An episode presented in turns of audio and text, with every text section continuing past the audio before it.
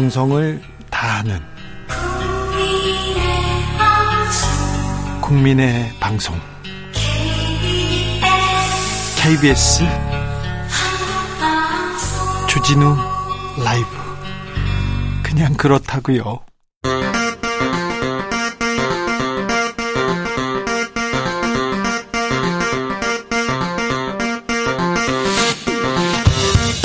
주진우 라이브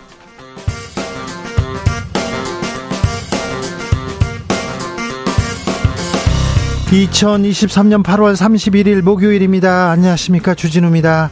사직생의 각오로 무너지는 민주주의를 바로 세우겠다. 더불어민주당 이재명 대표가 무기한 단식에 들어갔습니다. 국민의힘 김기현 대표 웬 뜬금포 단식인지 모르겠다고 비판했는데요. 왜 지금 단식을 선택했을까요? 단식의 정치학에 대해서 조원진 우리 공화당 대표와 이야기 나눠봅니다.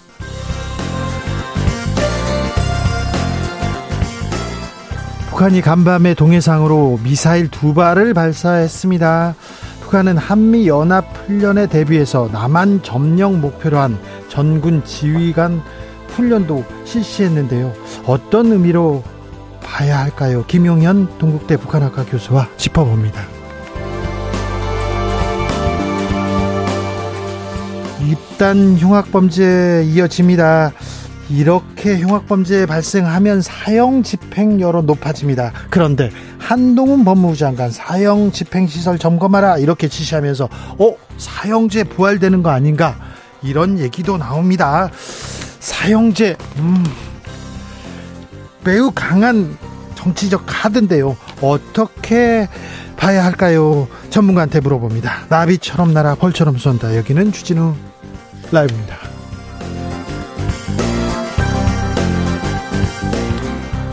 오늘도 자중자애 겸손하고 진정성 있게 여러분과 함께 하겠습니다. 오늘 저녁에 가장 큰 슈퍼 블루문 뜹니다. 오늘 서울은요 7시 29분부터 슈퍼 블루문 볼수 있다고 합니다. 슈퍼문은 지구와 달 사이가 가장 가까워서 평소보다 훨씬 더 크게 보이는 달. 오유 쟁반 같은 달 가끔 뜨잖아요. 이게 슈퍼문이고요. 블루문은 어, 파란색 달이 아니라 음, 가끔 이례적으로 한 달에 두 번씩 이렇게 보름달이 뜨면 블루문 합니다. 영어로 블루문 이렇게 얘기하면 아주 드물게 once in a blue moon 다 외우셨잖아요. 중학교 1학년 때 그거. 그렇습니다. 그래서 이 블루문은 한 달에 두 번 매우 드문 일인데요. 음, 슈퍼 블루문은 이전에는 5, 년 7개월 전에 2018년 1월에 있었답니다. 이번 오늘 저녁 놓치면요. 14년 후인 2037년 기다려야 슈퍼 블루문은 본다고 합니다. 그러니까 오늘 밤은 무슨 일이 있어도 반드시 달에게 소원 빌어야 됩니다. 여러분께서는 어떤 소원 비시겠습니까? 달 보고. 좋은 소원 비시겠습니까? 음, 네. 어떤 어, 크고 아, 크고 밝은 달한테 소원 한번 빌어보겠습니다. 어떤 소원 빌, 빌 건지 네, 제, 제 소원을 막 빌 뻔했어요. 아, 큰일 날 뻔했네. 자, 문자는 샵 9730 짧은 문자 50원 어, 긴 문자는 100원입니다. 콩으로 보내시면 무료, 무료입니다. 그러면 여러분의 소원 한번 들어보겠습니다. 그럼 주진우 라이브 시작합니다.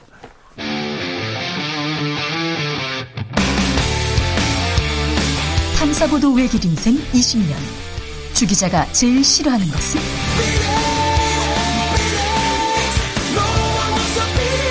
이 세상에서 비리와 부리가 사라지는 그날까지. 오늘도 흔들림 없이 주진우 라이브와 함께.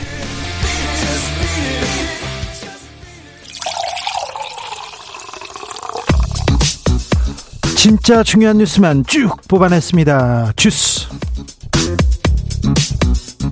정상근 기자 어서 오세요. 안녕하십니까. 올 들어서 정상근 기자 소득 좀 늘었습니까? 아 저요? 네. 아 네. 늘지 않았습니다. 늘지 않았어요? 네. 소득이 늘지 않으면 물가가 계속 상승하기 때문에 네, 실제 그렇죠. 소득은 내려갑니다. 네, 맞습니다. 정상근 기자도 그렇습니까? 어, 뭐 안 그런 사람을 찾기가 어려운 것 같습니다. 네, 네 저도 마찬가지입니다. 네. 저는 네, 소득이 절반 줄은 데다가 네. 네. 조금 위태롭습니다. 네. 자, 실질 임금 계속 내려갑니다. 네, 고용노동부 발표 자료에 따르면 지난 6월 기준 상용 근로자 1인 이상 사업체 노동자의 1인당 월 평균 임금 총액이 373만 7천 원이 나왔습니다. 조금 올랐네요. 어, 지난해 동월 대비 2% 올랐는데요. 네. 상용 근로자는 9만 8천 원, 2.5% 올라간 396만여 원, 어, 임시 일용 근로자는 4천 원, 어, 0.2% 하락한 174만여 원이었습니다. 그러니까 정규직은 조금이라도 올랐는데 비정규직, 일용직은 더 내려갔어요 임금이. 네, 하지만 그런데요. 네, 이 같은 기간 물가 수준을 고려한 실질 임금은 338만 5천 원에서 336만 3천 원으로 0.6% 2만 2천 원 떨어졌습니다. 어, 실질 임금은 지난해 4월부터 계속 하락하다가 올해 2월 잠깐 반등했는데요. 어, 다시 넉 달 연속 떨어지고 있습니다. 올해 상반기 누기의 실질 임금도 지난해보다 1.5% 5만 5천 원 하락했습니다. 경제 규모는 계속 커집니다. 경제는 발 전합니다. 그러니까 계속해서 지금 실질 임금, 임금 높아졌어요. IMF 때 잠깐 말고요. 그런데 실질 임금 계속 내려갑니다. 생산, 소비, 투자 지표 다 하락세입니다. 네, 오늘 통계청이 발표한 산업 활동 동향 자료에 따르면 지난달 산업 생산, 소비, 투자 모두 감소해서 올해 1월 이후 6개월 만에 어, 다시 트리플 감소 현상이 나타났습니다. 네, 경제 위기입니다. 민생 챙겨야 됩니다. 정부가 민생 대책 내놨어요? 네, 정부는 다음 달 28일까지 670억 원을 투입해서 어, 가격이 높은 추석 성수품의 할인 판매를 지원한다라고 밝혔습니다. 670억이요? 어, 네. 어, 정부 지원에 각 마트별로 자체 할인을 더하면 할인 폭이 최대 40에서 60%까지 될 수 있다라는 것이 정부의 설명입니다. 어, 윤석열 대통령은 오늘 비상경제대책회의를 주재한 자리에서 어, 하반기 정책은 민생 안정이 최우선, 최우선이라며 어, 추석 성수품 가격은 작년 수준으로 유지할 것이 아니라 5% 이상 낮춰서 어, 국민이 넉넉한 명절을 보내실 수 있도록 최선을 다해 다하겠다라고 밝혔습니다. 민생 안전이 최우선이다. 첫 번째도 경제, 두 번째도 경제, 세 번째도 경제 다. 실제 그러지 않더라도 이 얘기가 계속 나와야 되는데 대통령한테 민생 안전 최우선이라는 얘기가 나왔습니다. 임시 공휴일 확정됐습니다. 네, 윤석열 대통령은 오는 10월 2일을 임시 공휴일로 지정한다라고 밝혔습니다. 어, 이로써 오는 9월 28일부터 시작되는 추석 연휴는 6일로 연장됩니다. 정부가 오염수 괴담 대응하겠다 그러면서 800억 원 투입하겠다 밝혔습니다. 네, 정부가 수산물 소비를 활성화시키겠다면서 긴급 예비비 800억 원을 추가 투입한다라고 밝혔습니다. 앞서 윤석열 대통령은 오늘 회의를 통해서 가짜 뉴스와 허위 선동으로 어려움을 겪고 있는 수산물 업계에 대한 지원을 신속하고 과감하게 추진하겠다라고 밝힌 바 있습니다. 오염수를 방류하지 않았다면 일본이 핵오염수 방류하지 않았다면 이거 민생 대책 세울 필요도 없고요. 가서 뭐 횟집 살려야 된다. 우리 어민들 살려야 된다. 이거 할 필요도 없고 수천억 원 예산도 필요 없고 이런 800억 원 예비비 필요 없는데 갈등도 필요 없는데 안타깝습니다. 더불어민주당 이재명 대표 단식에 돌입했습니다. 네, 민주당 이재명 대표는 오늘 오후 1시부터 국회 본관 앞에 천막을 설치하고 무기한 단식 투쟁에 돌입한다라고 선언했습니다. 어, 이재명 대표는 당대표 취임 1주년 기자간담회를 통해서 사직생의 각오로 민주주의 파괴를 막아내겠다라며 마지막 수단으로 무기한 단식을 시작한다라고 밝혔습니다. 왜 단식한다, 곡기를 끊는다, 뭘 쟁취하겠다, 요구 사항은 뭡니까? 네, 이재명 대표는 오늘 기자간담회를 통해 후쿠시마 오염수 방류, 홍범도 장군 흉상 이전, 해병대원 수사 은폐 의혹, 서울 양평 고속도로 특혜 의혹, 방송장악 시도, 오송 지하차도 침수 참사 등을 언급했습니다. 어, 이재명 대표는 윤석열 대통령이 민생 파괴 민주주의 훼손에 대해서 국민께 사죄하고 국정 방향을 국민 중심으로 바꿀 것과 어, 일본 핵 오염수 방류에 반대 입장을 천명하고 국제해양재판소에 제소할 것 등을 요구했습니다. 이태원 참사 특별법 의결됐습니다. 네, 국회 행정안전위원회는 오늘 전체 회의를 열고 이태원 참사 특별법을 의결했습니다. 이 법안에는 이태원 참사에 대한 독립적 진상 조사를 위한 특별조사위원회 구성과 특검 수사 요청을 규정을 했습니다. 네, 군 검찰단 어제 박정훈 대령에 대한 구속영장 청구했습니다. 네, 국방부 검찰단이 항명 혐의로 입건된 박정원 전 해병대 수사단장에 대해 어제 사전 구속영장을 청구했습니다. 어, 국방부는 신속한 수사를 위해 노력했으나 박정원 대령이 수사를 거부하고 있다라면서 어, 사안의 중대성 및 증거인멸 우려를 고려해 구속영장을 청구했다고 밝혔습니다. 수사를 거부한다. 근데 어 박정원 대령 보면 계속해서 군 검찰단에 이렇게 갔잖아요. 심의위원회도 출석했는데 아 묵비권 행사했다는 이유로 수사를 거부했다. 이게 영장이 나올까요? 영장 심사는 내일 열립니다.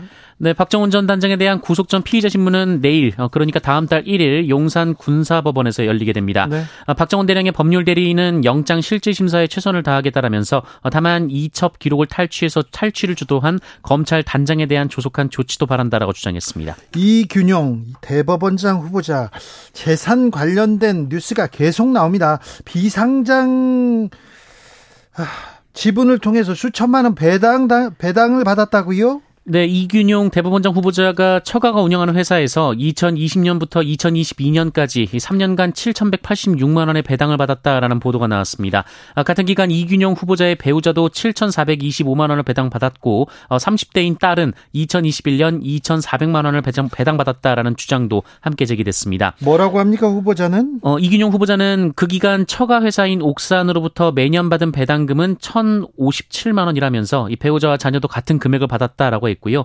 언론에 배당됐다고 한 7천만 원 상당의 소득은 펀드 수익 등이 반영된 것으로 어, 전부 비상장 주식으로부터 발생한 수익이 아니다라고 말했습니다. 네. 배당받은 건 맞고 돈 수익은 맞는데 이것도 저것도 네, 비상장 주식도 있고 다른 데에서도 받았다 이렇게 얘기하시네요. 음. 자, 대법원장 후보자 아, 부동산 특이 의혹, 재산 증식 의혹 이 부분에 대해서 명확한 좀 해명이 있어야 될 것 같습니다. 청문회 지켜보겠습니다.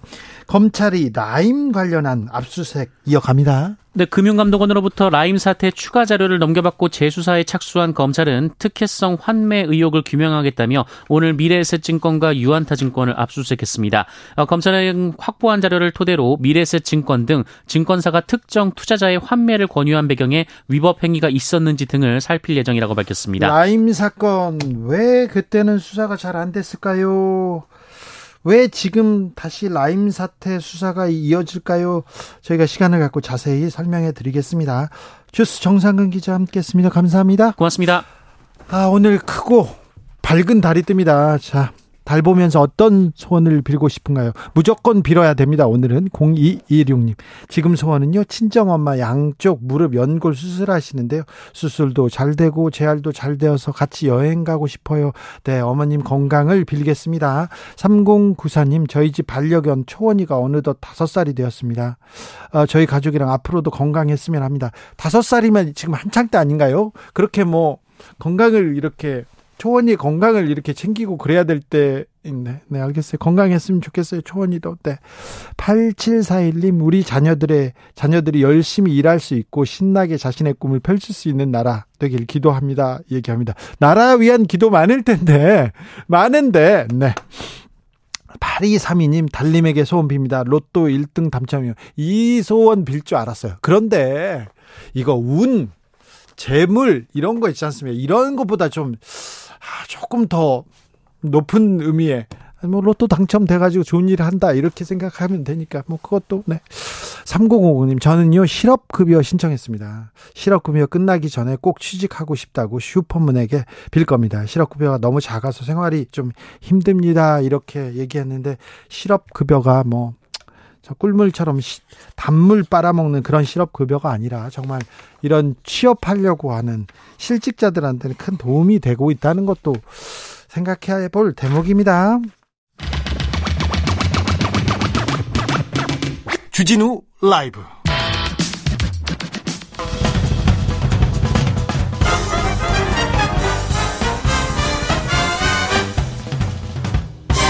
훅 인터뷰 모두를 위한 모두를 향한 모두의 궁금증 흑 인터뷰 최근에 흉기난동 사건 계속 이어집니다. 흉악범죄 소식이 잇따르면 사형 얘기 이 여론 다시 불거지는데요. 최근에 한동훈 법무부 장관이 사형 집행시설 점검하도록 했다 이런 소식 나오면서 어 사형제도 부활되는 거 아닌가 이런 얘기가 나오는데 전문가한테 좀 물어보겠습니다. 이용혁 건국대 경찰학과 교수 안녕하세요. 예, 안녕하십니까? 네. 최근에 흉악 범죄 계속 이어지는데 좀 경향이나 특징이 보입니까? 네, 사실 이제 그와 같은 작업을 이제 국가가 좀 실증적으로 해야 되는데. 예, 해야죠. 그, 예, 그래야 되는데 뭐 하지 않고 있기 때문에 제가 뭐 개인적으로 네. 뭐 러프한 뭐 평가를 해보게 되면 네. 일정한 패턴은 있는 것 같습니다. 근데 그것이 주로 이제 여성보다는 그 젊은 남성이 예. 또이 그 요일을 보게 되면 주말에 많이 저 발생하는 것 같습니다. 네. 그래서 이른바 뭐 불금이라고 통상 얘기하는 예. 그 젊은 남성이 그 금요일에 흉기를 갖고 전혀 면식 관계가 없는 비면식 즉 사회를 상대로 분노를 표출하고 있다. 예. 뭐 이런 것이 지금 한 달 사이 예. 이 흉기 예고 그래서부터 실제 흉기를 소지한 사건 뭐 한 100건에서 150건으로 이렇게 추정이 되는데요. 뭐 예. 기사 내용도 대략 그런 것 같은데. 아 그렇습니다. 뭐 그런 것에 그 근거를 해보면은 이것은 무슨 가 분명한 그 패턴이 있고 20대 30대가 그 주요 행위자이다. 그리고 동기 자체는 자신이 겪고 있는 여러 가지 형태의 불쾌 감정을 표출하는 식으로 지금 예, 진행 중이다라고 예. 평가합니다. 교수님이 하신 말씀을요, 제가 2000년대 중반에, 2000년대 중반에 일본 뉴스에서 그대로 본 것 같아요. 아, 그렇습니까? 예, 이런 패턴이 있어서 뭐 사회적으로 뭐 대책을 세워야 된다, 국가적인 대비가 필요하다, 이런 얘기를 일본 음. 언론에서 했던 것 같아요. 일본 상황을요. 네, 그런데 그, 그 당시 아마 그 토리마 범죄라고 하는 아마 그것을 지금 말씀하시는 것 같습니다. 소위 거리의 악마 뭐 그렇게 또 수사적으로 표현도 되는데 예. 예. 혼자 많이 시간을 보냈던 이러한 젊은 그렇죠. 사람들이 예. 사회의 연결고리가 없어서 그로 인한 일정한 예, 분노 표출로 그 범죄가 아, 상당히 창굴했기 때문에 예. 그 일본에서 이것을 그 중요한 국가 정책 어젠다로 그 삼아서 예. 예. 이 사람들을 발굴해서 일정한 프로그램 뭐 한 부분에서는 예, 직업을 이렇게 알선하고 제공하는 프로그램 또 플러스 또 한 부분에서는 뭔가 그 사회적 소통 기술을 이렇게 늘리는 프로그램 예. 라고 하는 것을 예, 국가 정책으로 시행했던 것을 지금 우리 그 주진우 기자가 언급하신 네. 걸로 생각합니다. 자, 일본의 예를 봤듯이 그리고 최근에 경향을 봤듯이 이거 정부에서 나서서 통계도 내고 대비도 하고 대책 세워야 되는 거 아닙니까?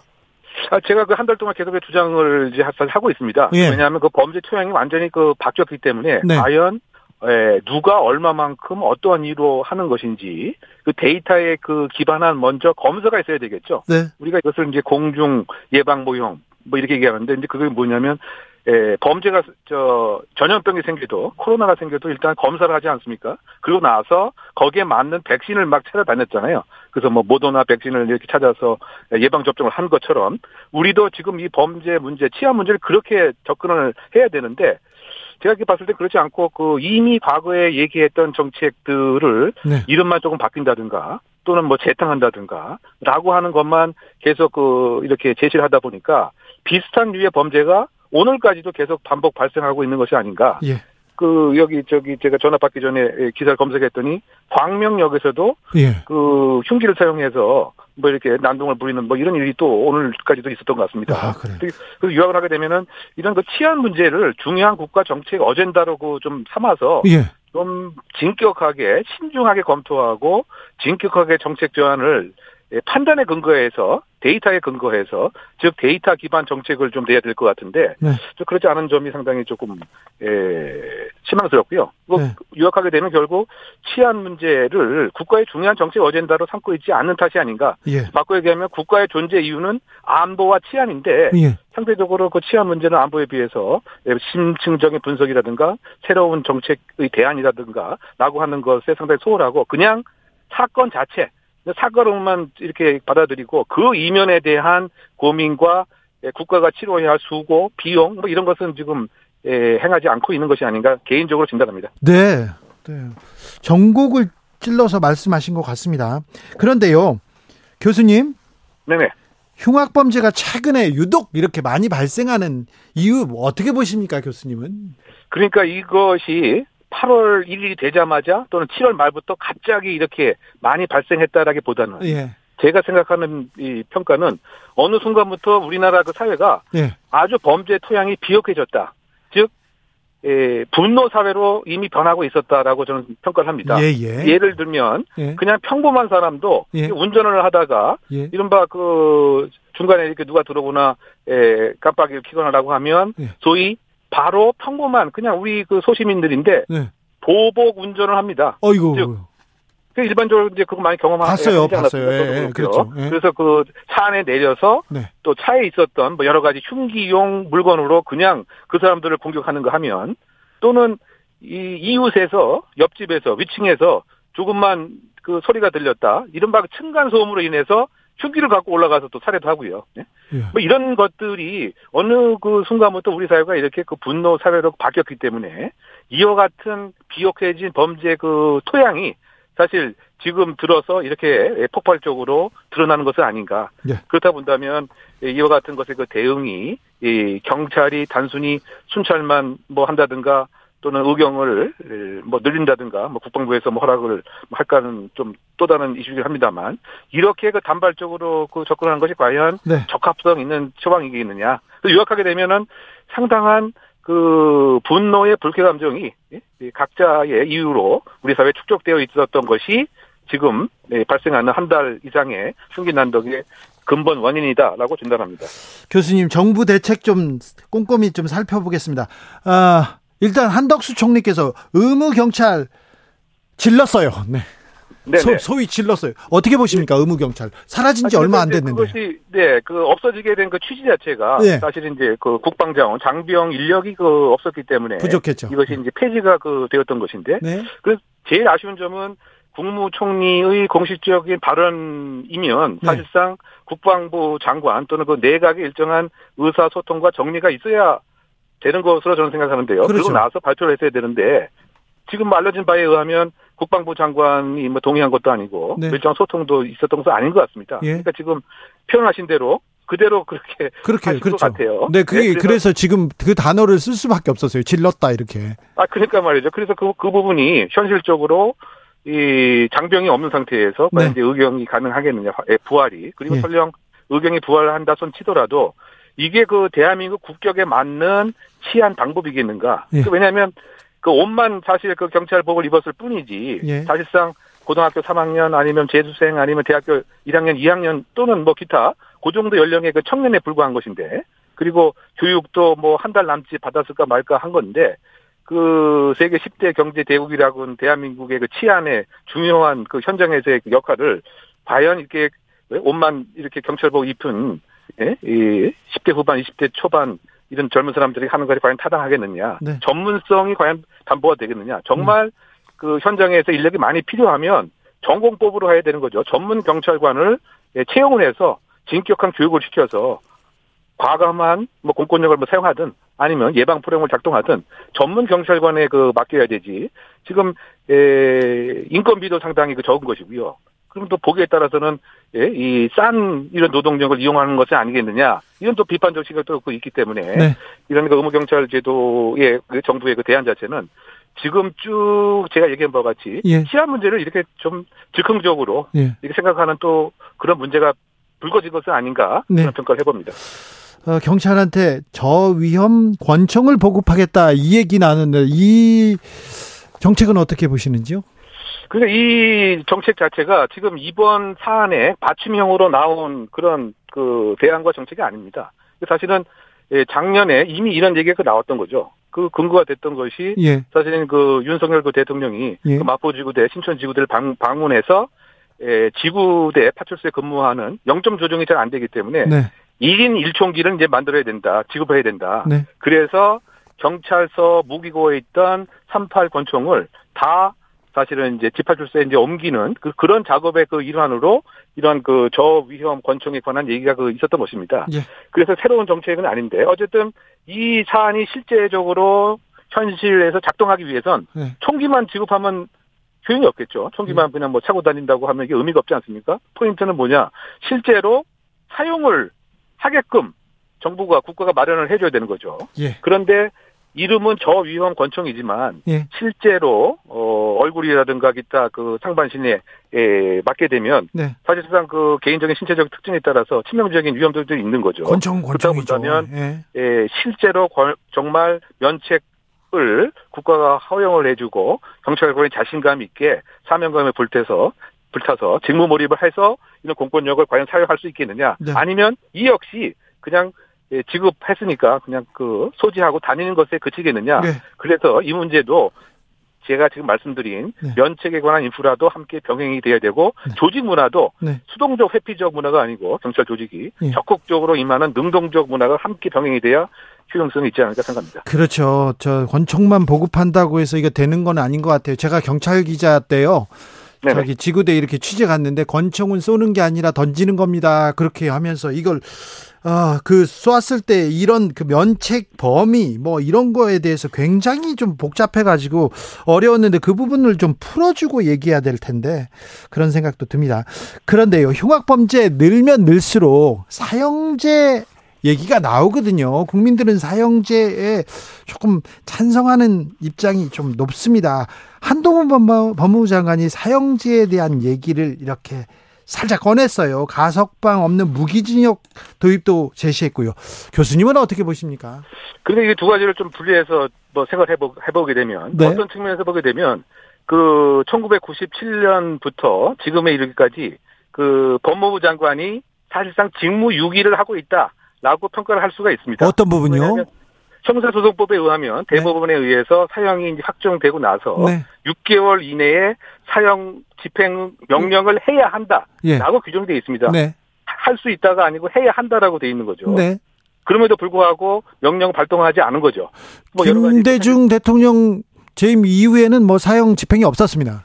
네, 그렇죠. 왜냐하면 명령을 발동하지가 않았기 때문에. 네. 그래서 그 뭐 일부 또 시각에서는 아예 이 규정을 더 명확하게 네. 반드시 명령을 해야 한다. 라고 바뀔 필요가 있다라고도 뭐 얘기를 하고 있는 것인데요. 네. 근데 어쨌든 지금 에, 법무부 장관들이 흉악범들이 있었을 때 이, 이 교정 시설 중 사용 집행을 할 수 있는 곳은 항상 현장 점검을 한다라고 하는 이런 그 행위들을 그 해왔습니다. 그래서 이번 그 한동훈 그 법무부 장관도 실제로 에, 사형제에 관한 이 명령을 과연 할 것인가? 네. 어떻게 본다면 지금까지 법무부 장관이 네. 자신이 네. 법무부 장관이 있었을 때 사형 명 사형 집행 명령을 하고 싶어 하지 않지 않겠느냐? 네. 예, 이번 법무부 장관도 사실 뭐 그와 다르지 않겠는가 이런 생각이 들고요. 네. 그리고 그 또 법무부 장관이 그 뭐 유럽의 예? 외교적 관계 때문에 예, 사형 집행이 어렵다라고 또 얘기를 하고 있지만 또 다른 측면에서 보게 되면 그 미국도 26개 주가 사형제를 갖고 있고 근데 뭐 유럽하고 관계는 뭐 외교적 문제는 없지 않습니까? 뭐 일본도 마찬가지고 중국은 우리보다 더 엄격한 사형 제도를 갖고 있는데 어쨌든 유럽에서는 계속 예, 친중국 경제 정책을 피고 있고 그래서 이 역시 이 사형 명령 자체를 본인이 이 재직 시에는 하고 싶지 않은 그러한 이제 뭐 표현이 아닌가 그 생각이 되고요. 어쨌든 사형제에 관한 논란 자체는 260년의 그 역사가 있습니다. 즉 바꿔 얘기하면 범죄 예방 그 효과가 있느냐에서부터 또 혹시 그 오판의 그 가능성은 예, 있느냐 또 에, 기본적인 그 인권에 관한 것에 근본적인 가치 훼손이 아니냐, 뭐 등등의 논란이 계속 있는 것이죠. 그런데 어쨌든 우리나라는 지금 79%가량이 사형제를 환영하고, 심지어 90%는 흉악범은 사형 집행을 해야 된다. 라고 하는 이제 뭐 입장이기 때문에 설령 뭐 다음 주에 사형 집행을 한다라고 하더라도 사실상 뭐 어, 어떤 헌법에 반하거나 법률에 반하는 뭐 이런 문제는 아닌 것 같습니다. 음. 다만 지금 전반적인 그 어, 인권 인도주의 그 가치에 비춰봐서 과연 이제 국가가 그런 결정을 하겠느냐 뭐 그것은 또 다른 예, 결론적 이슈가 아닌가 생각합니다. 사형을 집행하거나 사형제를 운영한다고 해서 흉악범이 이렇게 줄어들고 그렇지는 않잖아요. 근데 그 부분도 여러 가지 좀 네, 상반되는 그 상반된 조사들이 있어요. 네. 네. 네, 그렇습니다. 그리고 네. 뭐 확신범이라든가 뭐 접종범에는 네. 효과가 이제 없다 뭐 이런 것도 있고요. 예. 또 사형 집행을 한번 하게 되면 사실상 예, 다섯 명의 예, 살인범을 막을 수 있다라고 하는 연구 결과도 있는데 그런데 그 효과는 3일 뿐이 안 간다. 또 이런 연구 결과도 있기 때문에 네, 알겠습니다. 뭐 이것에 대한 논란은 270년 동안 계속된 이슈입니다. 자, 장갑차 특공대 이렇게 투입하고 정부가 잇따라서 엄벌주의 이렇게 계속 외치고 있습니다. 좀 실효성 우려하는 목소리는 계속 이어집니다. 네네. 그러니까 제가 아까 말씀드린 바와 같이 뭔가 그 단기적인 대책, 그 다음에 중장기적 대책을 좀 심층적인 그 검증과 조사를 통해서 뭔가 좀 얘기를 하는 데이터에 근거한 뭐 그런 정책이 좀 있어야 되지 않겠는가. 네. 그 미국 같은 경우는 주로 대통령 위원회에서 그죠? 뭐 존슨 대통령, 뭐 오바마, 아버지 부시, 아들 부시, 클린턴 할 것 없이 그 치안 문제를 그 대통령 중 예, 위원회에서 그립을 주고 이렇게 진단해서 처방을 했는데 우리는 그냥 그 경찰청장이 즉흥적인 뭐 얘기만 하고 있으니까 예, 국민의 시민의 그 불안감은 여전히 해소되지 않는 상태가 아닌가 개인적으로 평가합니다. 하이드님께서 양극화 문제 같은 구조적인 원인도 좀 무시할 수 없습니다. 원인을 분석하지 않고 현상만 해결한다고 나서서는 안 됩니다. 이렇게 얘기하십니다. 안전한 대한민국 만들기 위해서 지금 정부가 해야 할 일, 가장 중요한 일만 좀 짚어주십시오. 네, 뭐 경찰은 좀더그 과감하게 그 불신 검문을 좀 할 필요가 있을 것 같고요. 불신 검문요? 네, 네. 불신 검문 그러니까 법제도가 좀 허용을 해줘야 되겠죠. 왜냐하면 지금 뭐 여러 가지 흉기 소지해야 된다, 소지 그 금한다, 뭐 너클 불법 무기로 만든다 이렇게 뭐 한들 그 갖고 다니면 이제 의미가 없지 않습니까? 그렇다고 음. 본다면 이것을 사전에 찾아서 이렇게 압수를 하는 이런 제도가 있어야 되는데 우리는 사실상 그 이 경찰관 직무집행법에 제가 지금 말씀드린 대로 그렇게 하게 되면 이게 불법이 되기 때문에 네. 이거 뭐 한계가 있는 거죠. 예. 뭐 이런 것도 좀 뜯어 고칠 필요가 있고요. 그리고 그 가장 그 중요한 것은 각 지역에서 맞춤형 그 범죄 취약에 관한 예, 네트워크를 빨리 만들어야 될 것 같습니다. 통계 빨리 지방, 구축해야 네, 될것 그렇죠. 같아요. 지방 정부 또는 필요한 경우 정신보건기관, 뭐 경찰, 학교, 아마 시민단체, 또 지역의 일정한 예, 역할에 있어서의 중요한 그 어르신 뭐 등등의 네트워크 중심의 치안 정책의 적극적인 패러다임도 빨리 이루어야 되지 않나 생각합니다. 알겠습니다. 불신 검문은 아픈 추억이 있는 사람들이 많아서요. 인권 침해 또또 어, 그러니까 그 부분이 그래서. 보게 되면 이제 미국 경찰 같은 경우에 수상한 상황이 있게 되면은 그 멈춰서 일정한 직무 직무를 할 수가 있고 이것을 응해야 되죠. 응하지 않았을 때는 일정한 제재를 가게 되죠. 그러니까 인권이라고 하는 것 자체도 미국 상당히 그 중요한데 결국은 유학을 하게 되면 강한 경찰을 만드느냐 그것은 사회의 관심에 달려 있습니다. 예. 그래서 결국은 사회 제도, 법 제도 시민들이 얼마만큼 용인하느냐 그것에 따라서 뭐 경찰의 강약은 달라진다고 생각합니다. 아, 이 교수님께서 어, 언급하신 여론조사는요, 저 한국갤럽 2012년 자체 조사였습니다. 사형제도 존폐에 대해서 이렇게 물어봤을 때 그런 결과가 나왔습니다. 이웅혁 건국대 경찰학과 교수였습니다. 말씀 감사합니다. 네네. 교통정보센터 다녀오겠습니다. 정현정 씨.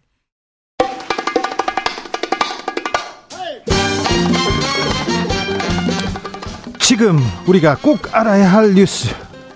평범하지 않은 시각으로 선입견 버리고 깊고 넓게 분석해 드립니다. 사건의 지평선. 사건의 지평선 넓혀 보겠습니다. 주진우 라이브 이슈 팀장 김원 한결의 기자입니다. 안녕하세요. 법조팀장 손정혜 변호사. 안녕하세요. 손정혜입니다. 자, 두 분 잘 계시죠? 네. 네. 별일 없으시고요? 네, 오랜만에 나왔는데 네. 어, 제가 그리웠다고 하는 사람들이 있어서 너무 네. 다행스러운 것 그렇습니까? 같습니다. 네. 네. 별로 없어요. 아, 별로 없나요, 사실은? 저는 그리웠습니다. 아, 네. 그래요? 손 변호사였으면 됐다 이런 아, 사람들이 많습니다. 네. 네. 열심히 하겠습니다. 네. 자, 사건 번호 0831 오늘의 사건명은 법의 심판터의 선 민중의 지팡입니다.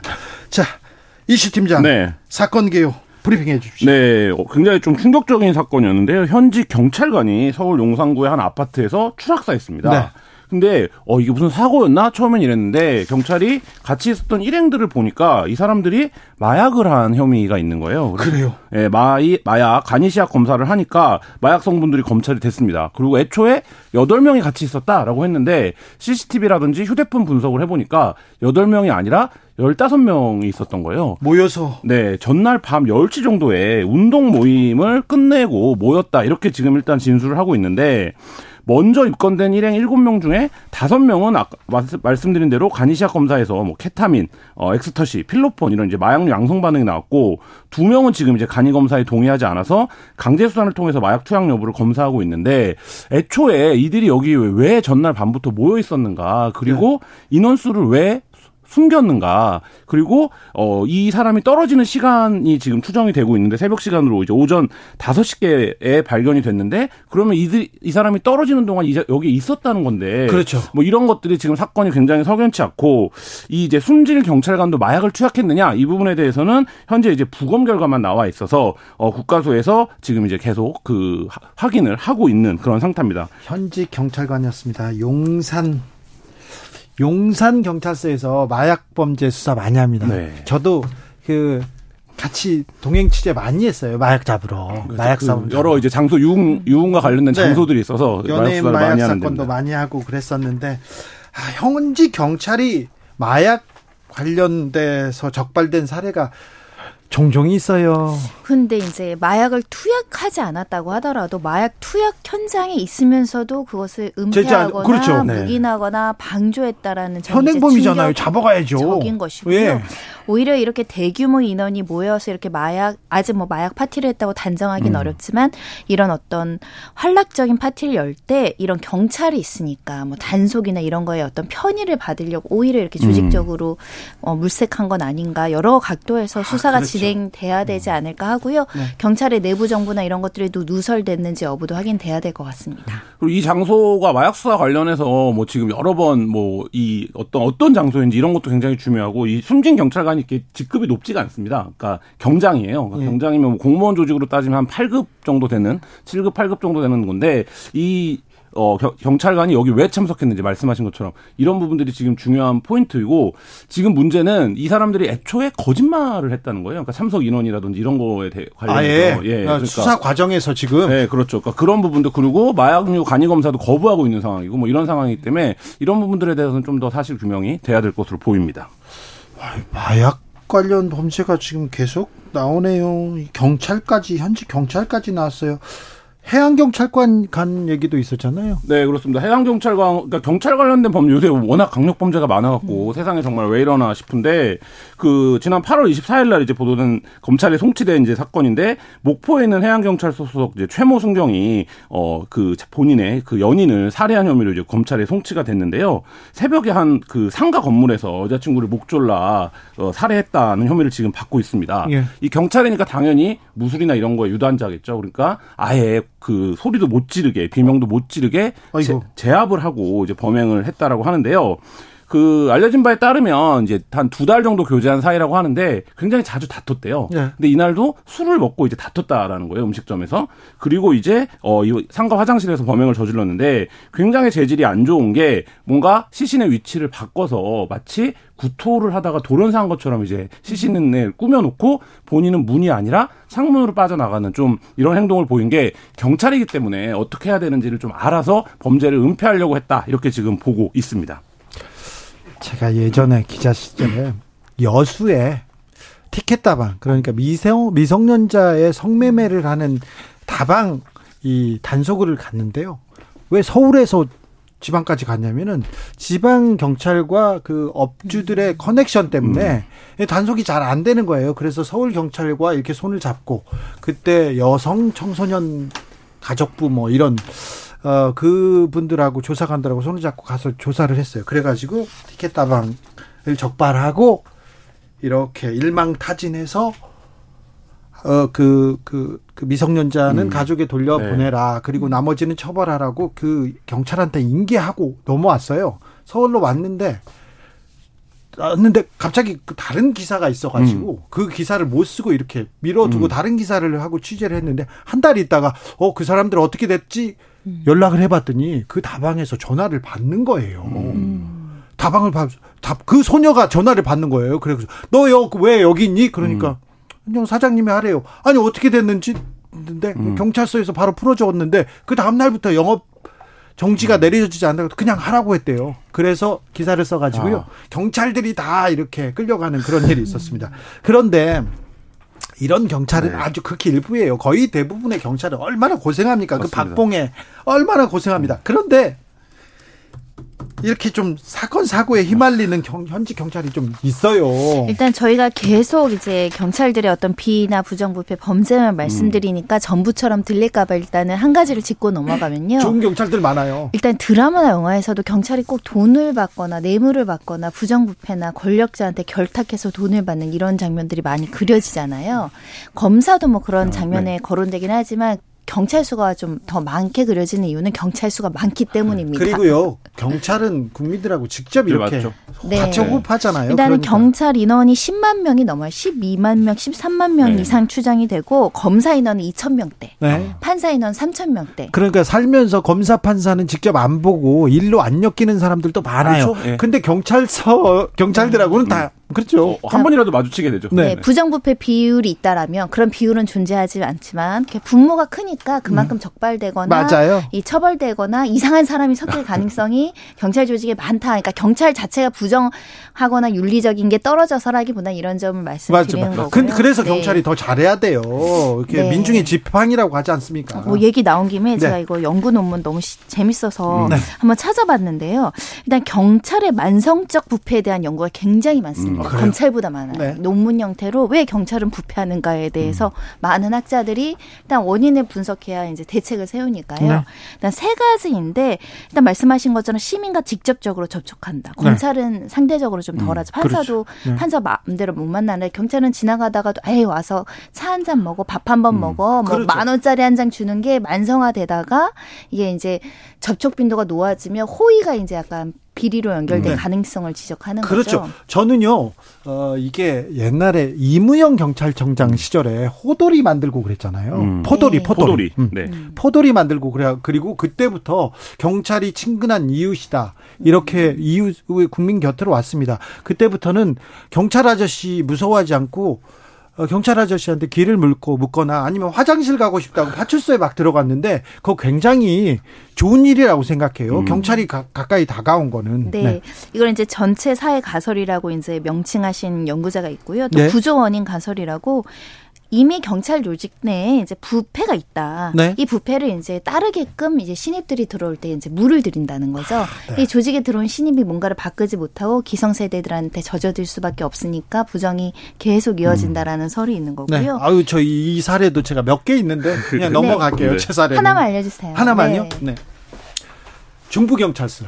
저기 어, 충무로 그쪽. 익명으로 아, 합시다. 네. 네. 알겠습니다. 거기에 있는 한 경찰이었는데. 과거 일진 기자들이 모여 있던. 네. 네. 근데 그 앞에서 한 노숙인, 노숙인이라고 불리었는데 술에 취한 분이세요. 술에 취한 분이 이렇게 술에 취했는데 그 어디 가게 앞에 서 있다고 했는데 경찰이 가서 이렇게 연행을 하거나 이렇게 모셔서 가면 되는데 가서 신랑이가 있었는지 모르나 그 술에 취한 분을 음.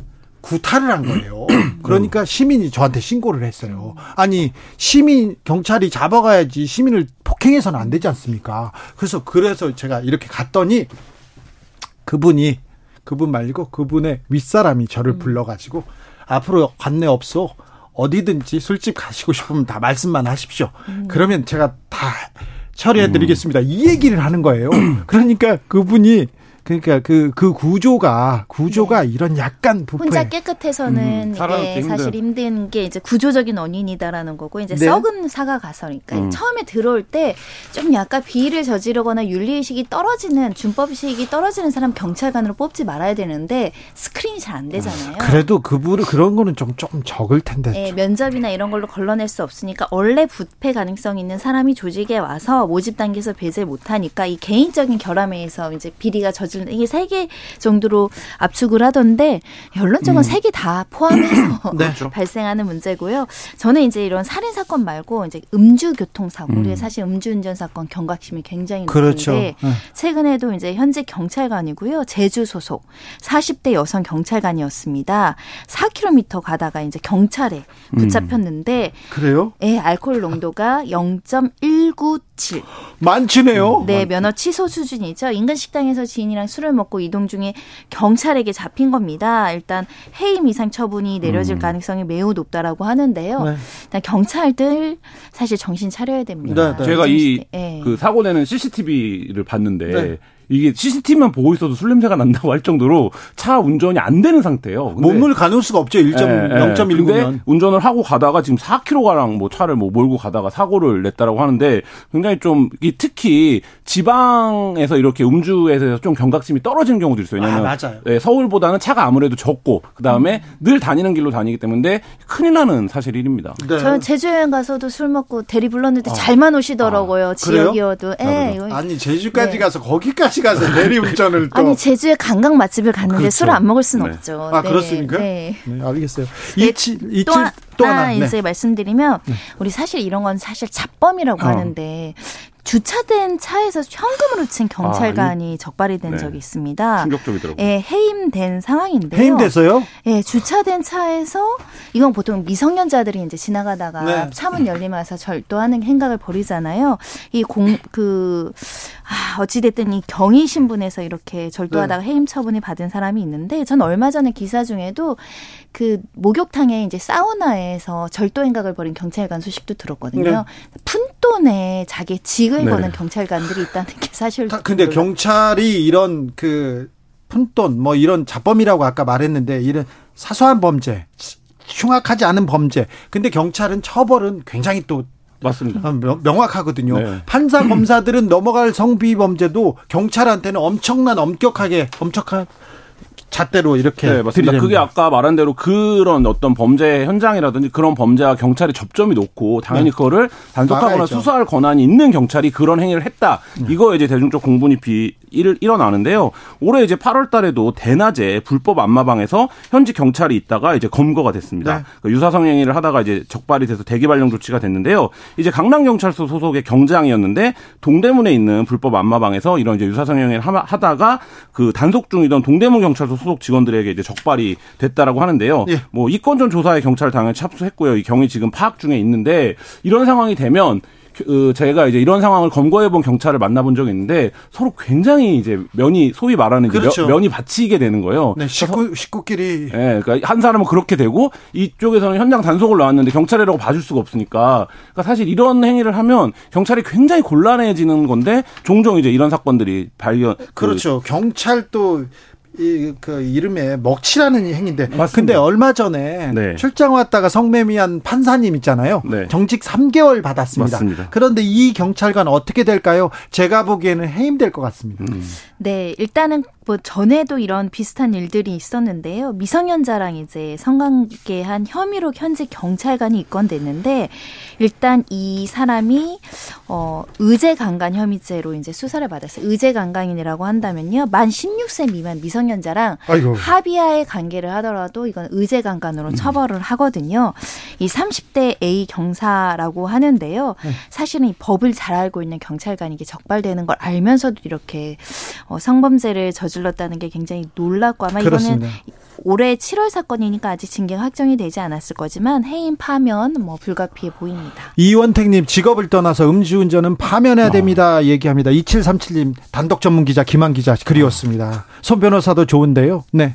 아, 김한님 네. 또또 또 봬요. 아, 네. 김한 기자 기다리는 사람 별로 없다고 했더니 여러 여러 김한 팬들이 지금 아. 다 지금 준동하고 네. 있습니다. 소수의 암약하는 팬들이 있습니다. 아, 그렇습니까? 네. 자, 김한 기자. 네. 그런데 현지 경찰이 아니다. 이거는 변호사님한테 물어봐야 음. 되겠다. 변호사님, 현지 기자가 피의자가 되면 어떤 절차 받습니까? 가중처벌 받죠. 뭐 가중 처벌은 음. 아니지만 양형 기준상 일단 범죄를 예방하고 범죄를 적발에 대한 그 신분 때문에 네. 사실 양형 사유로는 엄격하게 어떤 불리한 양형이 적용될 수밖에 없는 것인데요. 아, 그렇죠. 왜냐하면 특히 이제 범행은 그런데요. 질문요. 네. 왜 검사한테는 안 그러고 판사한테는 안 그러고 왜 경찰한테만 그래요? 아 사실은 검사에 대해서 온정주의 내부의 어떤 그렇게 봐주는 문화들이 지속적으로 문제가 음. 되고 있고 경찰도 마찬가지의 문제가 음. 있었습니다. 음. 네. 내부의 자들을 좀 보호하기 위한 온정주의는 굉장히 많았는데 일단 경찰 같은 경우는 이런 경우들이 계속 누적되다 보니까 사실은 공수처, 음. 뭐 검사도 마찬가지죠. 그렇죠. 고위 경찰들은 공 공수처에서 처벌하는 내용까지 나와 있다라고 말씀드릴 정도로 수사기관이 수사를 적극적으로 해야 되는데 오히려 범죄를 저지르는 부분에 있어서는 법원 단계에서는 굉장히 엄중 하게 처벌이 따르고요. 중요한 건 신분이잖아요. 음, 네. 이 신분이 박탈될 위기가 있고 해임 이상 되게 되면 또 연금에도 그렇죠. 문제가 네. 생기기 때문에 네. 한순간에 잘못된 판단을 해서는 안 된다. 네. 김한 기자님. 네. 징계받은 경찰이 어느 정도 됩니까?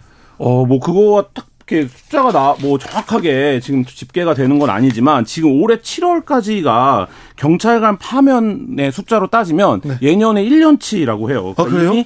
굉장히 좀 기강이 조직 기강이 심각하다. 아니면 뭔가 경찰관의 비위나 비리를 더 많이 적발해내고 있다. 음. 이두 가지 상황이라고 보여지는데요. 그러네요. 네, 국회 행정안전위 이제 조은희 국회의원이 경찰청에서 제출받은 자료에 따르면 올해 1월과 7월 경찰관 징계 건수가 283건이라고 합니다. 네. 이 수위별로 보면 파면 15건, 해임 24건, 강등 14건, 뭐 정직 86건 이런 건 등인데요. 어 이게 이제 그 정직 이상부터는 중징계로 분류가 돼요. 네. 파면 처분을 받으면 5년간 공무원에 임용될 수 없고 퇴직급여도 감여가 되는데 지금 뭐 이런 상황이다 보니까 뭐 이 징계 건수도 보면 품위 손상이 이제 가장 많긴 하지만 뭐 규율 위반, 성비가 48건이나 되고요. 음주운전 43건입니다. 그리고 아직도 금품 받는 경찰들이 있습니다. 금품 수수 13건이고요. 뭐 이런 식인데 그래서 경찰도 이 부분에 대해서 음주운전 같은 건 뭐 변명의 여지가 없잖아요. 그러니까 네. 뭐 일을 하다 보니까 실수를 했다 이렇게 말할 수 있는 부분도 아니잖아요. 그러니까 이 부분에 경찰 전체 노고를 퇴색시키는 일이 없어야 된다라고 네. 하면서 좀 이제 그, 그 주의를 당부하고 있는 내부 단속을 하고 있는 그런 상황입니다. 윤희근 경찰청장 막 엄청 대응 막 이런 얘기만 하지 말고요. 선량하고 되게 국가와 국민을 위해서 희생하고 헌신하는 경찰들 어, 치안 활동도 열심히 해야 되는데 좀 그 선량한 경찰들을 위해서 좀 사기 진작 책도 좀 필요하고 다른 것도 좀 필요한 것 같아요. 저는 사실은 우리 경찰에 대한 대우가 적극적으로 대폭 강화돼야 음, 되는 음, 특책을 써야 된다고 생각하는 게 일단 좀 급여를 좀, 좀 올려줘야 됩니다. 다른 네. 것보다는 음. 제가 아까 푼돈 절도에 대해서 좀 놀랍다고 말씀드렸는데 순경 호봉을 말씀드리면 1호봉이 이제 170만 원 수준, 31호봉도 한 350만 원. 그러니까 경장도 1호봉이 180만 원 정도 수준으로 이제 올라간다라고 네. 하면 네. 어, 해야 되는 위험도나 이런 그래요. 업무의 정도에 중요한 따라서 일인데. 어, 처우도 굉장히 좋아야 되고 요즘에 수사 깊이를 많이 변호사 김한 기자 감사합니다. 네.